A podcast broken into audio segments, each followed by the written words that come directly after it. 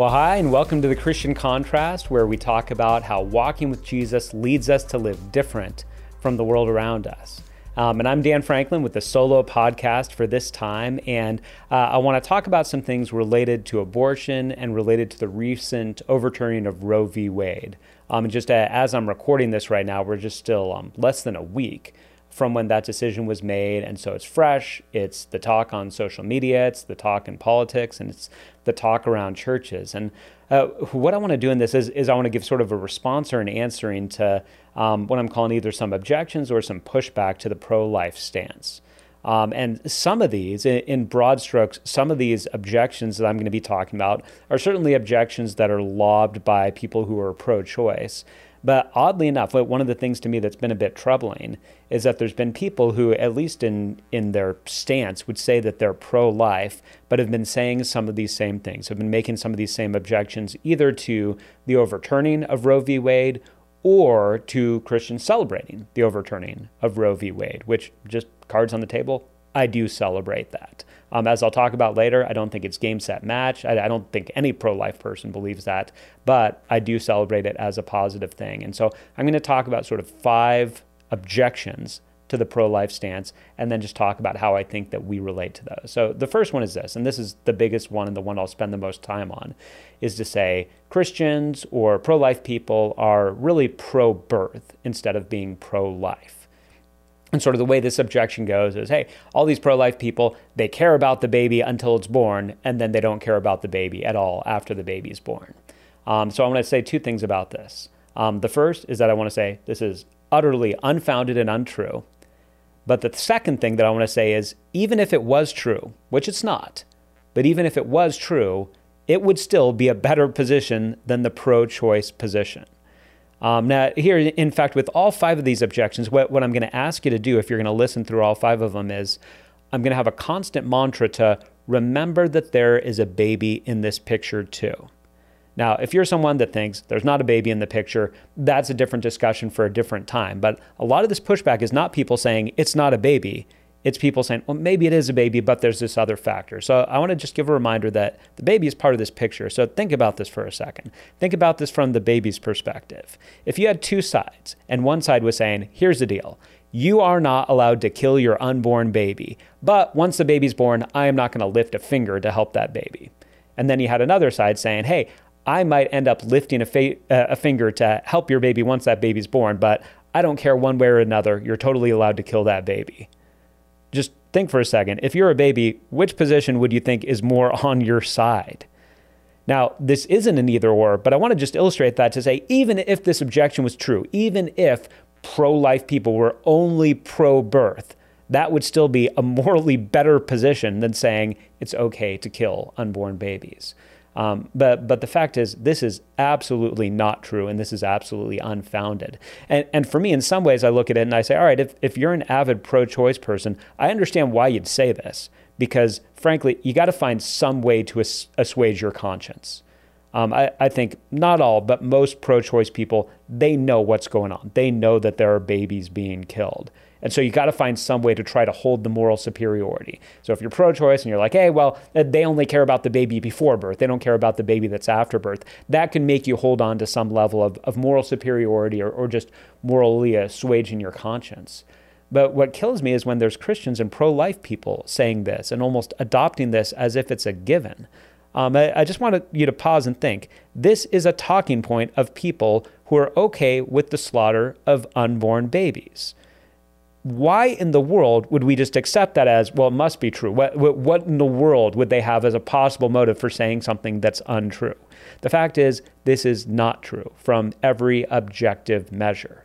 People who are pro-life do care about the babies after they're born every pregnancy resource center in the country not only helps women when they're having crisis pregnancies and advocates for the lives of unborn babies, but also walks with women and babies long after and has resources, has parenting classes, has ways that, that, that they're helping the, the mothers towards um, healthcare has ways that they're giving baby clothes and diapers and all of those things away. And beyond that, churches that are pro-life. I, I just this is such a weird thing to say. Uh, I don't know of a church, and, and I'm critical of some churches, but I don't know of a church that is not doing things for the poor in their community. We certainly are, as Life Bible Fellowship Church. We have ways that we're not only involved with Assure Pregnancy Clinic, but that we're involved with Pacific Lifeline and Inland Valley Hope Partners and Adonai, and that we're involved with um, the Upland Community Resource Center that, that is helping um, only people who are in unfortunate financial situations.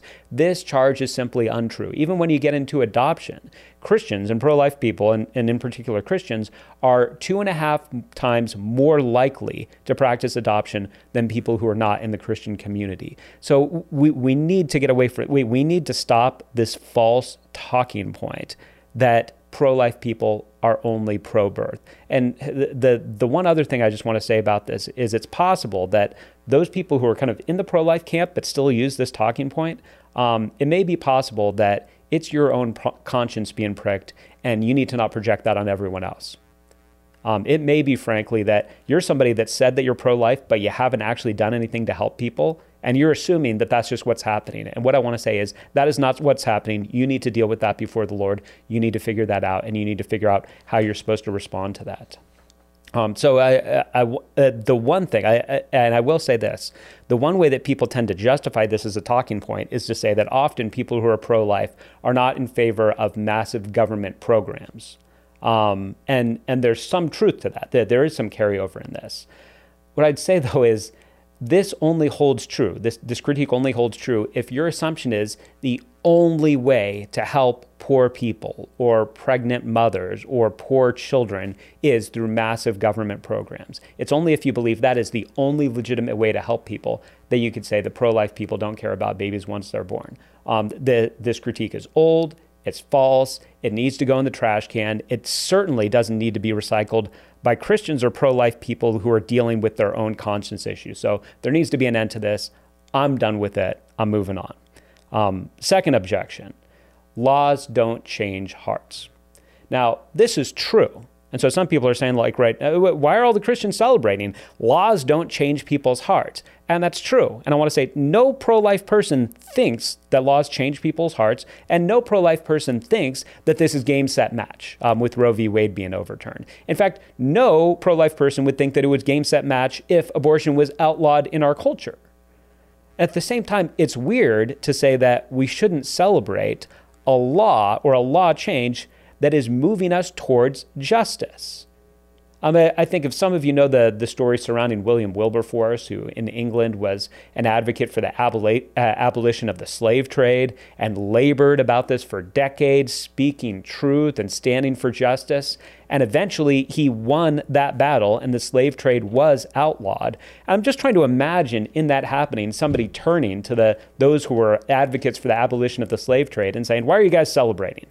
I mean, a law change doesn't change somebody's heart. Why are you celebrating? We would say, that's ridiculous. Partially, you're celebrating because of the freedom that is now going to happen for the people who were previously trafficked through the slave trade.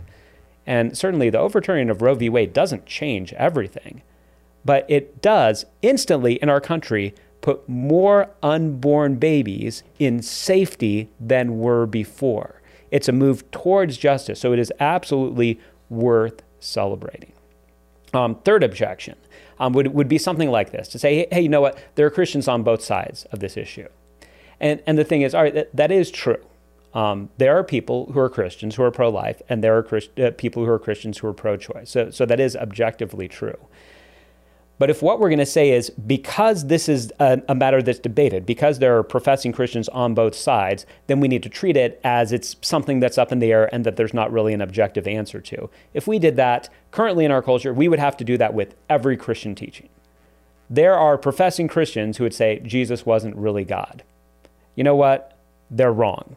And we're going to continue to profess that Jesus is God, that that's the clear teaching from Scripture, even though there's going to be Christians that are going to be on the other side of that. Um, now, the debate about abortion, it's, well, it's not at that level. It's not at the level of the divinity of Jesus. It, it's at a pretty high level, and Scripture is pretty clear on the dignity and the personhood of the unborn. And frankly, for centuries and centuries and centuries, the Christian church was totally united on this. That there, this wasn't a highly debated, contentious issue within Christianity. There was pretty much unanimity that this was wrong, that abortion was wrong. So the idea that there are Christians on the other side of this means that we shouldn't talk about it or we shouldn't take a strong stand. That that's just not correct. We wouldn't be taking a strong stand on anyone if we were doing that. So we can recognize and we can even be sensitive and be polite about the fact that, all right, I, I know I, I said this um, in our church services right after Roe v. Wade was overturned. I said, I know that there's people here that they're not with us on that, that some of you don't agree with, with our stance on this. So you can acknowledge and you can be sensitive in that way. But that doesn't mean that just because there's Christians who disagree, that you should stop saying what Scripture teaches and what's true on this. Um, so that's objection number three. Uh, objection number four is that people are saying, why are we celebrating? It's going to be poor women who are most hurt by this, most hurt by the overturning of Roe v. Wade. Um, and, and what I want to say, I want to say, um, no, that's not true. Um, what is true is that it's going to be poor women who are disproportionately impacted by this. That is absolutely 100% true. But I want us to be very careful, especially as believers in Jesus. And if you're if you're a pro-life person saying it's going to be poor women who are hurt by this, just think of what you're saying right now. What you're saying is poor women are now going to be hurt by the fact that they can't kill their babies. I want you just to pause and I want you to take that in. Now, imagine, and I'm not advocating for this, but imagine that in the state of California, we outlawed adultery. And we said adultery is no longer allowed. You can go to jail if you commit adultery. Um, we could end up saying something similar to this. We, we could end up saying, you know what, it, frankly, it's poor people who are really going to be hurt by this. Because rich people can bribe police officers and get good lawyers and they can get out of this and they'll never go to prison. But poor people, they're going to end up not being able to have affairs because of this law. Um, and you'd, you'd be right that they're going to be disproportionately impacted by it. But would we really say they are being hurt by it being harder for them to do something that's evil and sinful?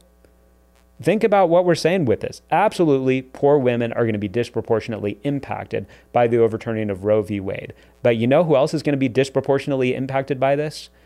Poor babies who are not going to be killed in the same numbers because of this. Um, we can absolutely recognize this. And, and uh, for us as believers, again, I believe there are a lot of us who are doing things. We all should be doing things to look to care for the unborn babies, to look to care for the mothers from womb to tomb, 100%. But I think what we need to not get into the habit of saying is their lives would be better if they would have been able to abort their babies. First of all, the life of the baby certainly isn't better. And we don't believe that the life of the mother is better. She is going to, however she responds to it, and, and often the father also, because the father is often also pressuring in this situation, um, they're going to have to deal with the blood on their hands. They're going to have to deal with the guilt and the shame. They're going to have to deal with answering to God on something like this.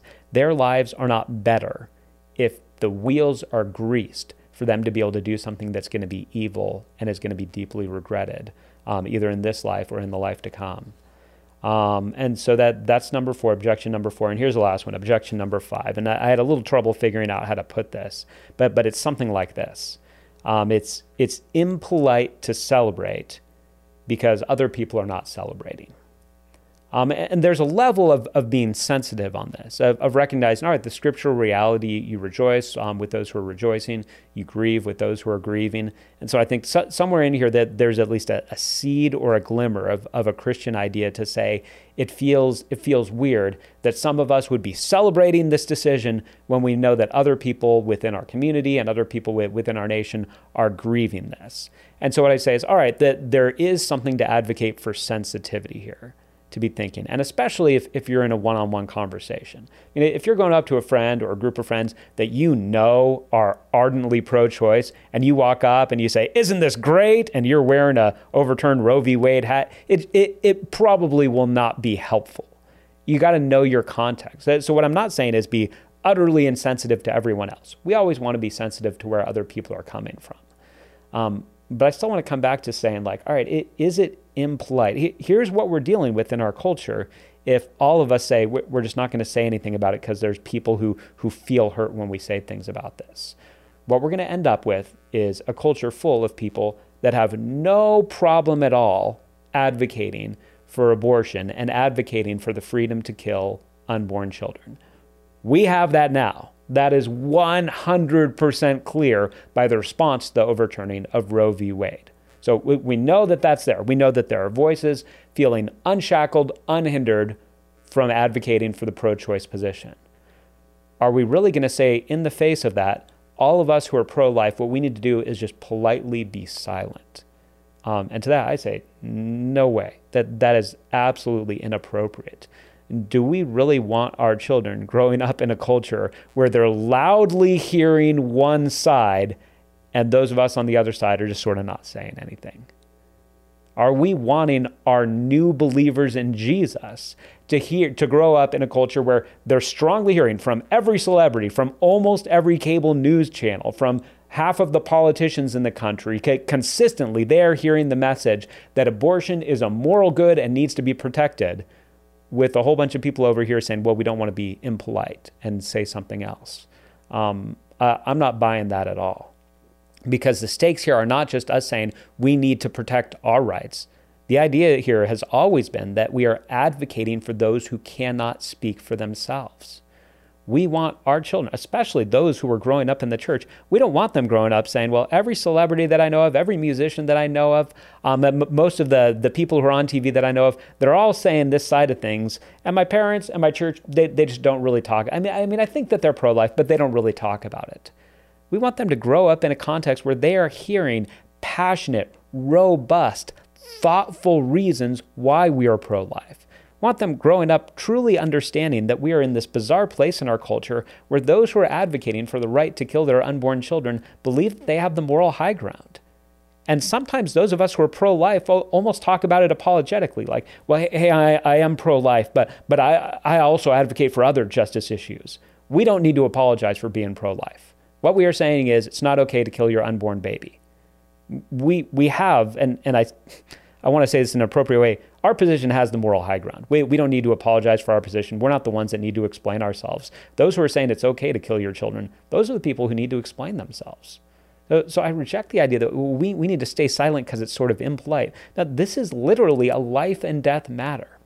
And not only is it a life and death matter for those babies, but this is also something. I mean, all, all of us um, know people, and it, man, I, I know women and men who have abortion in their past because I, I've known men who are who have dealt with the grief of um, financing an abortion or or pressuring into an abortion. Um, Jesus cleanses all sin, and there is freedom to be had. Um, but man, the pain and regret is deep in these cases. Um, and that's true for all of us with, with our different sins. You know, if, if one of us has committed adultery, can Jesus cover that? 100%. Jesus died for that sin. But man, there is regret and loss and sadness when, when that's something that's a part of your past. And the same is true with abortion. Um, are we setting people up to have to go through the deep, heart wrenching uh, idea of coming to grips with what they've done and then experiencing the pain and loss over that and the regrets and the wondering what, what would have happened? How would my life have been different? What might this child be? Dealing with how old would my child be now? Um, we want to rescue people from those sorts of regrets. This is too important for us just to say well it seems impolite or other people get mad when we do this. I understand other people get mad when we do this and i want to be sensitive i want to be thoughtful i, I want to be inviting. I do want us to deal with womb to tomb with, with everything. I believe that we are doing that and that we can do better with that um, but we need to not stay silent. And it is absolutely 100% appropriate for us to celebrate a Supreme Court decision that moves us more into the realm of justice without ever saying either the battle's over, this solves everything, or without recognizing that it's a much more complex way of getting to the end of this. Um, I've shared this before. Honestly, more important to me um, more sad to me, I guess I should say, even more sad than the fact that our country still says it's okay, on, on the whole, it's okay to abort your children, is that there's so much demand for us to do this. Um, I would love, my, I think my greatest dream in this is that we would be at a place in our country where it would actually still be legal, but nobody would want it we'd say, yeah, they're saying that you can abort your baby. We don't want to. Why would we ever do that? Where we would be morally outraged by it in the same way that we're morally outraged when we look back at horrors like slavery and racism in our country. Um, so the the bottom line is, yeah, I, I understand there are people who are going to get mad over this and feel hurt over this. The the stakes are too high. We can be winsome, we can be thoughtful, we can be kind, we can be polite, we can choose our moments wisely, we can do all of that. But we can't stay silent. The unborn need a voice, and the pro life position needs a voice. And if we stay silent, only one side of the story is being told, and that's hard to overcome. Um, obviously, in, in talking about a subject like this, this this has a lot of emotions going into it. Um, and even talking about a, a, subject like this, there's a hundred ways to come at it. And so some of you are like, well, we didn't really prove from the Bible that abortion is wrong. You're right. That that's another podcast. In fact, I'm pretty sure I've done a podcast episode on that. Some of you are saying, well, well, you haven't really dealt with with the objections that people have about is it a person and at what point does it become a person. You're right. I haven't really dealt with that side of things. Once again, we've done other episodes about that, and you can find other ways that are talking about that. This is a subject that I wanted to cover for this particular episode, and I don't want to pretend for a second it covers everything. But I think that it does cover important territory to point us towards the idea that if we're pro life, we don't need to be embarrassed. We can celebrate the answered prayers that God has brought about through forward progress in this, and we can continue to speak up without shame and without embarrassment, while also being winsome and inviting and dealing with all justice issues in our time. Um, if you have feedback, if you have comments, if you have questions, I certainly would welcome them. You can just comment on this YouTube video um, if you're looking to find any of the episodes of the Christian Contrast, you can find them on YouTube, or you can just go to lbf.church and you can find the episodes there. We put these out every two weeks, and so I'll be back in two weeks with another episode of the Christian Contrast. Thanks so much for taking the time to listen, and God bless you. Until next time.